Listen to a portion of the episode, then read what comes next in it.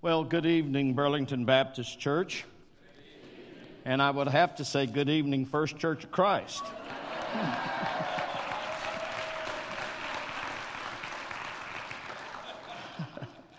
I was waiting for the offering because we are in a Baptist church. I've never, I've never seen a Baptist church not take an offering. I've been preaching in Baptist churches, and I've learned two things about you Baptists you pay really well. pay really well. I should have taken this up a little while ago. Well, I am honored to be here. I really am. I'm honored to be anywhere, but uh, I'm, I'm honored to be here. I really, really am, and I appreciate I appreciate the, uh, Nick invited me to do this. It is an honor. Let's pray. Father, pour through me now the gift of preaching. Take these human words and use them to speak to us tonight and give each of us just the message you want us to hear. We pray in the name of Jesus.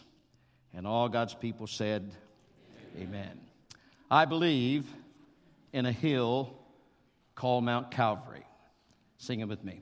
I believe in a hill called Mount Calvary. I'll believe whatever the cost. And when time has surrendered and our time is no more, I'll still cling to the old rugged cross. I believe in a hill called Mount Calvary, but why? John Stott is my favorite scholar and one of my favorite preachers. And in his classic book, The Cross of Christ, he says this The fact that a cross becomes the Christian symbol and that Christians stubbornly refuse, in spite of ridicule, to discard it in favor of something less offensive can only have one explanation. It means that the centrality of the cross originated in the mind of Jesus himself.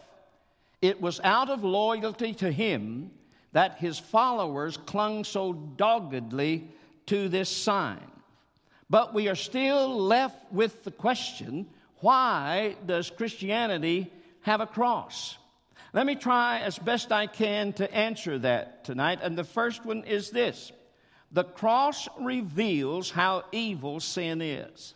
The cross reveals how evil sin is. Look at Romans 5 or Romans 6:23 on the screen. For the wages of sin and what's the word? Death. Death. James 1 5. Then desire when it has conceived gives birth to sin, and when sin is fully grown, it gives for it brings forth what? Death. Death. The cross reveals how evil sin is.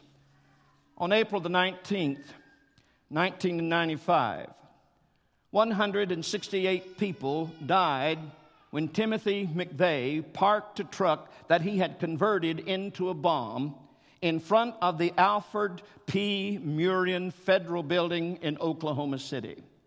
In sentencing him, they had people come to the jury and tell the jury what his evil vengeance had done to them, his evil vengeance against the federal government, and how he had left their lives in shambles. One of those ladies was a lady by the name of Sharon Coyne, and she told the court how guilty she felt going home that night when her little daughter, Jackie Ray, remained trapped in the daycare center in that bombed building. She told the jury this She's been there 12 hours. She's in a dirty diaper. She didn't have a bottle. She didn't have me to hold her, and she was afraid. And I could picture her saying, Mama, Mama. And I felt so guilty leaving that place. Seven days later, they found little Jackie Ray's body.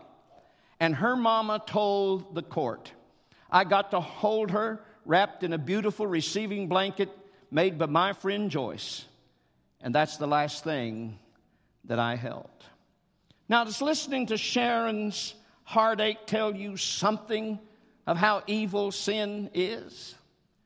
The memories of 9 11 will forever be burned into our memories. 3,000 innocent people were murdered on that horrible day. I will never forget the prayer service at the National Cathedral. It gave the nation a time to weep, a time to weep for the victims, and a time to weep for our nation. I will never forget the 9 11 memorial service at Yankee Stadium. The camera zeroed in on a little boy. He looked like he was about six or seven. He had an 8 by 10 photo of his dead father in his hands. He was sitting on his mama's lap and he was crying so hard his little body was jerking. Folks, over 3,000 children lost a parent on 9 11.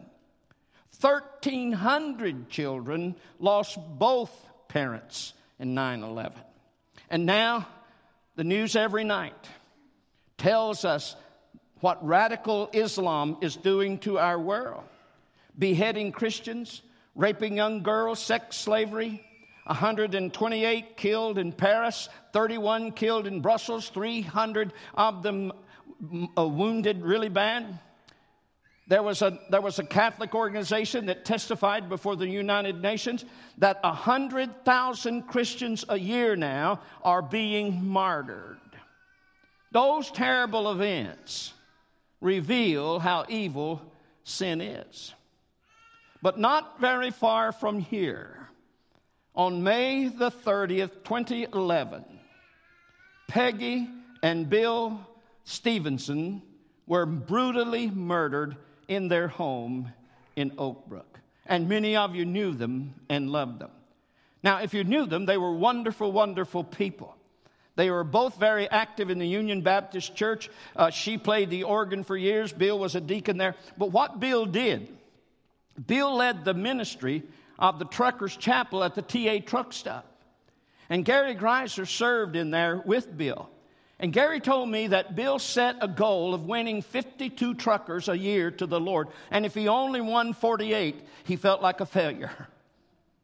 But these wonderful people, right here in our county, right here in our community, were brutally, brutally murdered, and no one knows why. Now, does that tell you how evil sin is? See, folks, the cross of Jesus is the ultimate testimony of how evil is.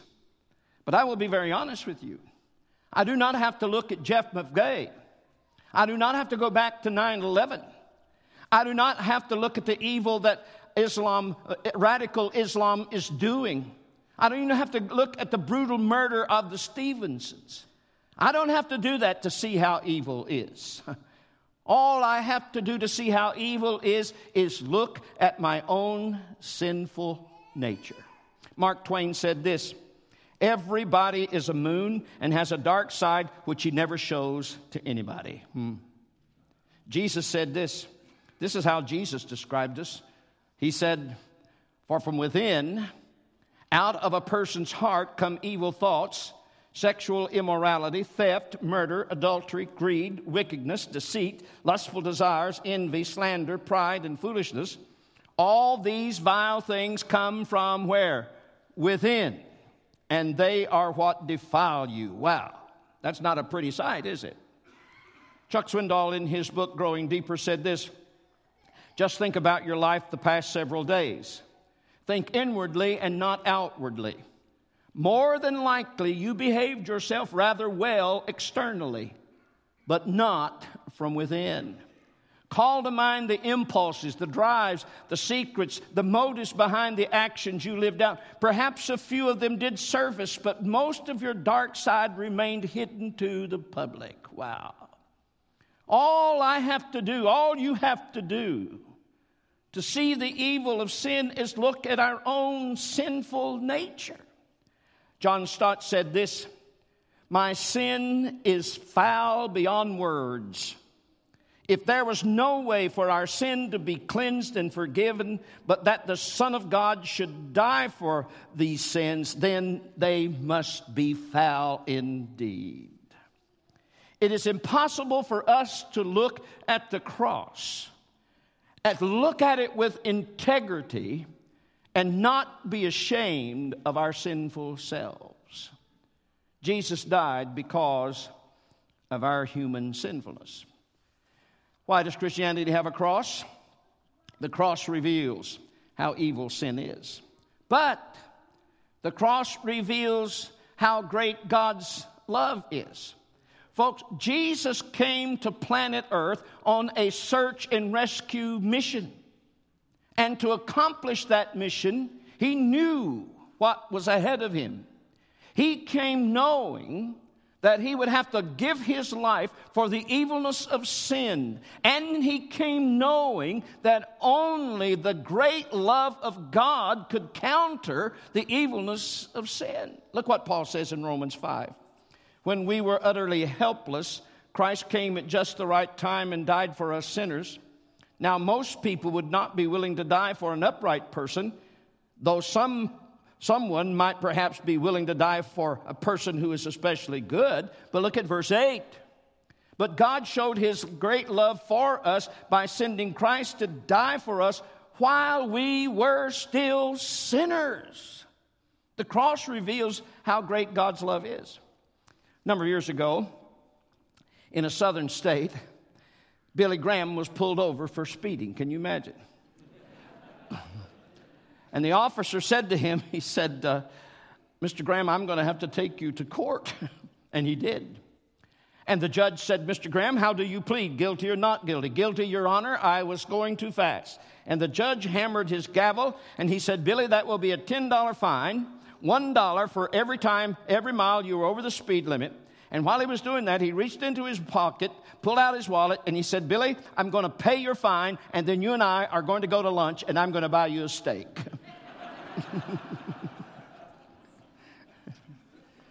and Billy said, That's how God treats repentant sinners. He pays the debt, Billy said, and then he pours blessings on top of them. Unable, God was unable to declare us innocent because we had broken God's law. God had to pronounce us guilty. And then he imposed the law's full penalty on us death. But we didn't have to pay the debt, the judge paid the debt. Jesus went to the cross and paid our penalty.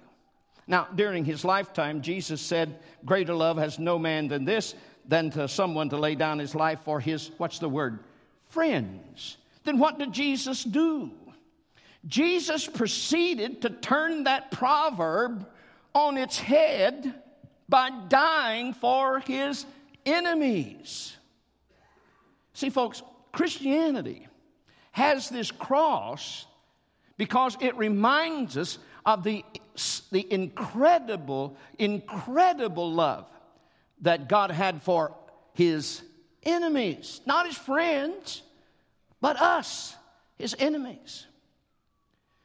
So, why does Christianity have a cross? The cross reveals how evil sin is, the cross reveals how great God's love is, and the cross reveals where God is. The cross reveals where God is. I want to tell you in two texts, I can prove that to you. Look at Matthew 1. All this took place to fulfill what the Lord had spoken by the prophet. Behold, the virgin shall conceive and bear a son, and they shall call his name Emmanuel, which means what? God with us. God with us. Where is God? God with us. John 1:14 in the message it says the word became flesh and blood and moved into the neighborhood. Don't you like that? Call his name Jesus. He's God with us. He became flesh and blood and moved into the neighborhood with us. Why? So he could share our pain, so he would know what death was like, So he would know what suffering and loneliness and rejection is like. God with us. He moved into the neighborhood. Have you ever been lied about? Have you ever been abandoned by someone you loved and someone you trusted? Have you ever been so misunderstood? God is with you. He moved into the neighborhood to help you with that. Have you ever experienced prejudice because of your race or your religion or your politics or your sex? Or maybe it was a physical or mental disability. That ever happened to you? God is with you. Emmanuel. Call his name Emmanuel. He is with us. He moved into the neighborhood. Have you ever suffered a gross injustice? Young college startup was hired at your company, and he walked all over you to have the promotion that you should have had. Your spouse had an affair. God is with you in that injustice. The great preacher, Barbara Brown Taylor, says this in her book, God in Pain. The good news of God in Christ is that when the bottom has fallen out from under you, when you have crashed through all your safety nets, and you can hear the bottom rushing up to meet you, the good news is that you cannot fall further than God can catch you. Amen. Now, I don't know what is going on in your life tonight, but I can assure you on the authority of God's word, I can assure you because of the cross that Jesus Christ, God is with us. He moved into the neighborhood to share our suffering a man decided to take a shortcut across a muddy field. And he slipped and he fell in a deep, deep pit. And he tried his best to get out, and he couldn't get out. And he called for help, help, help. And people started coming by to help him. A pop psychologist passed by and said, I feel your pain. I empathize with you down there in that pit. TV talk show host came by and said, Well, if you get out the pit, if you get out of the pit, uh, you can come and be on my show. A religious fanatic happened by and looked down in the pit and said, Man, oh man, you must have sinned a great sin. Only bad people like you fall into pits like that. What did you do? A news reporter rushed by and said, Can I have the exclusive story on your pit experience? An IRS agent came by and said, Have you paid your taxes on the pit? A neurotic came by and said, Well, you think your pit's bad, you ought to see mine. An optimist came by and said, Oh, things could be worse. A pessimist came by and said, Things will get worse. And then a man came along and he saw the guy's problem, and his heart went out to him. And he bent over and he reached down with both of his hands and pulled him out of that deep, deep pit. And the rescue man thanked him and thanked this kind stranger and thanked him and thanked him. And then he ran into town to tell everyone what happened and how he was saved from the pit. Well, how did you get out? Well, a kind stranger, a gracious man, came by and pulled me out. Well, who was this man? Well, it was Jesus. Well, how do you know that it was Jesus? I know it was Jesus because he had nail prints in his hands. Folks, we do not have to reinvent the wheel when it comes to salvation like so many are trying to do today. All we have to do for salvation is to reach out and take those nail scarred hands. Amen. God so loved the world that he gave his only begotten Son. Why? To become God with us, to move into the neighborhood, to die and be buried and raised from the dead so that he could reach down with those nail scarred hands and pull us out of our deep, deep pit. And I want to tell you, because of Calvary, no one can raise an accusing fist at God and say, You don't know what it's like down here. No one can accuse God of keeping himself above the fray.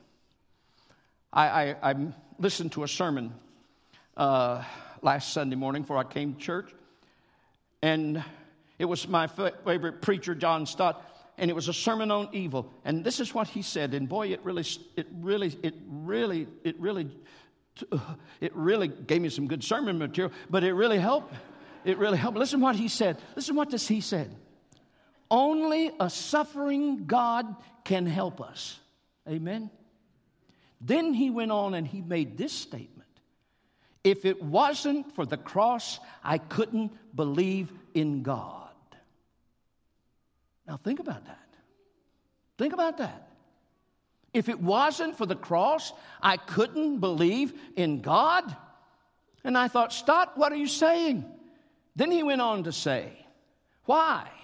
Suffering, injustice, evil, death are more manageable when you see them in the light of the cross. Hmm. I wish I could preach like that. Bill Gaither has a wonderful little song that says, he came down to our level when we couldn't get up to His. With a strong arm, He lifted us up to show us what living is. He wants to make your life worth living. That's what He came down for.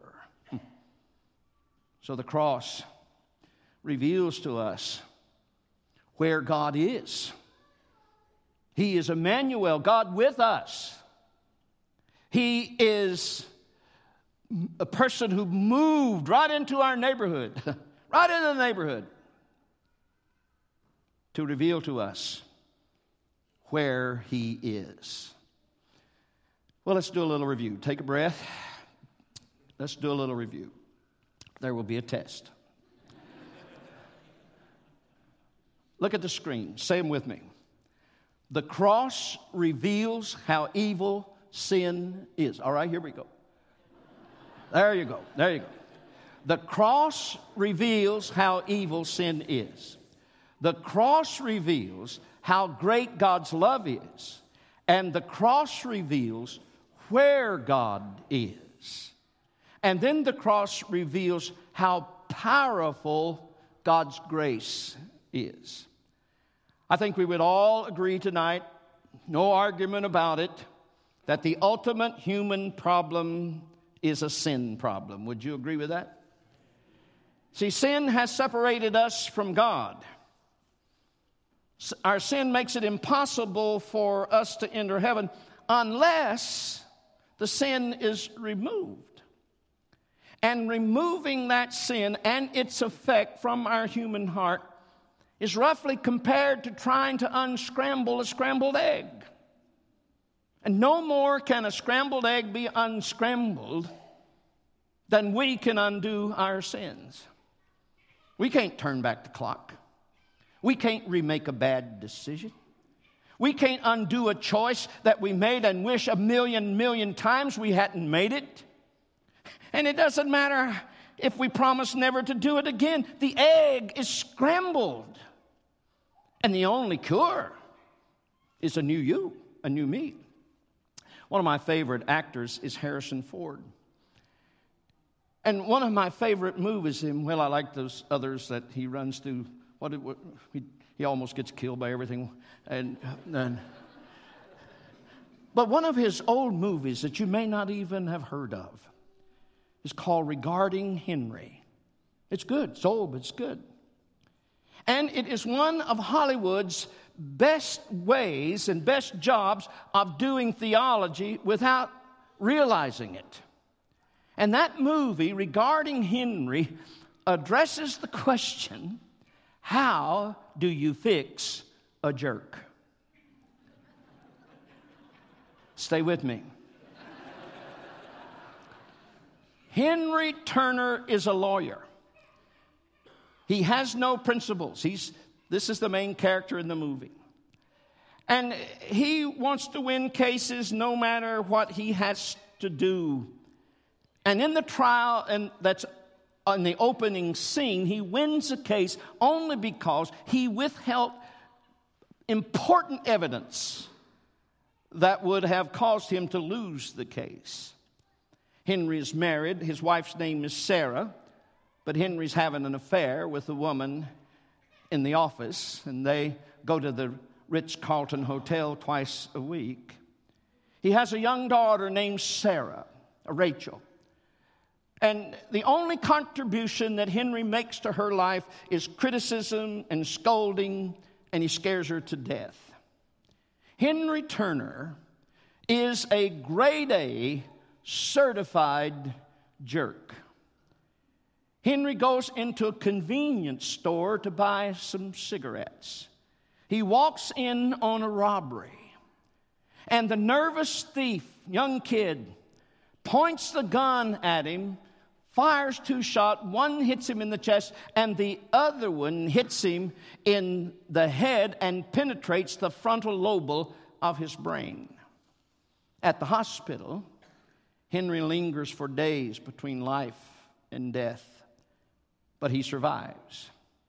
Because he had had a cardiac arrest, the blood supply cut off to his brain, and because of the trauma to his brain, when he woke up, he had no memory of his present life. He did not know who his wife was. He didn't know Sarah. He did not know Rachel. He did not know the people that he worked with. He did not know that he was a lawyer. He, he could not recognize a thing when he went into his house. And the doctors told his wife, in some ways, he's starting from scratch. Henry had to learn to talk again. He had to learn to feed himself again. His little daughter taught him how to tie his shoes. He had to start living, learn to live again. His daughter taught him to read by reading children's books to him. she taught him how to read the product labels. Henry learns to play with his little daughter and enjoy her for the first time in his life. Henry falls in love with Sarah. And he leaves the law firm. He says, I, I just don't want to do that anymore. And he makes public the, the, the material that he had hidden to win the case. And he goes to the couple and he apologizes to them. Now, by the time that movie ends, Henry is as lovable as he was despicable at the beginning of the movie. And the man you would not want to have turned your back on two hours earlier is now the sort of guy that you'd like to hang out with. The kind of guy that you would love, the kind of guy you'd like to have as a neighbor, the kind of guy you'd like to have as a friend. And the point of the movie to me is abundantly clear jerks can't be fixed. Jerks have to go back and start all over, back to zero, and start over. They have to be killed and raised again and miraculously reborn. Hmm. And that is the biblical message all along, all along about jerks, also known as sinners.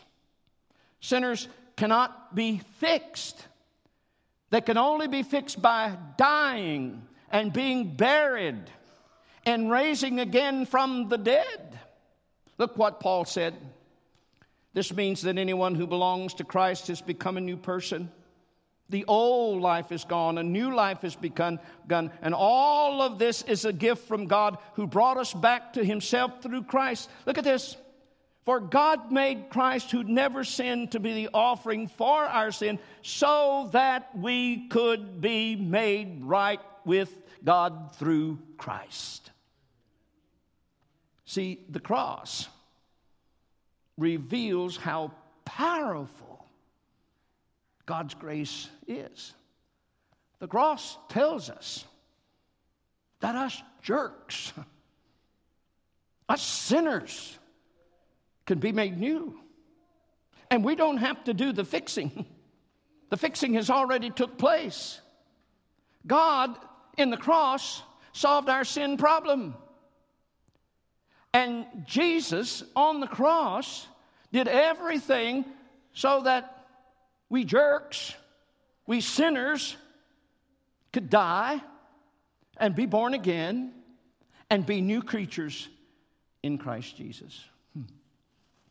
The cross reveals how great God's grace is.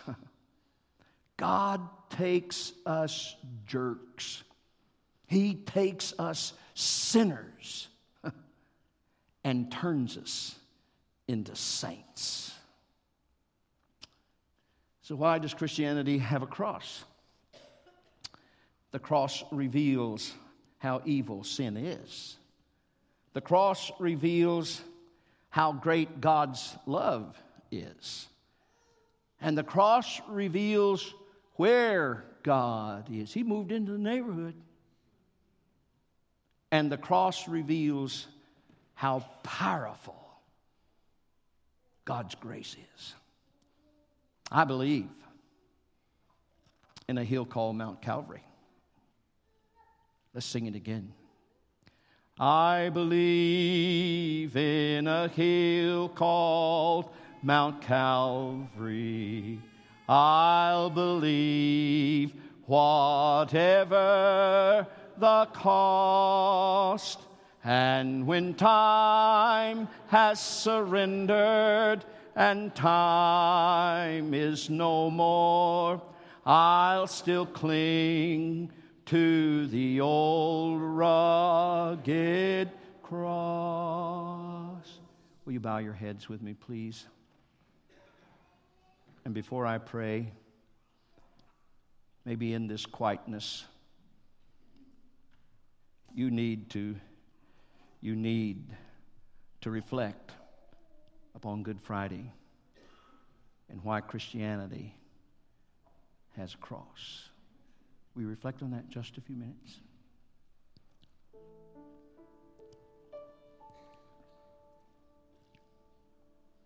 Father,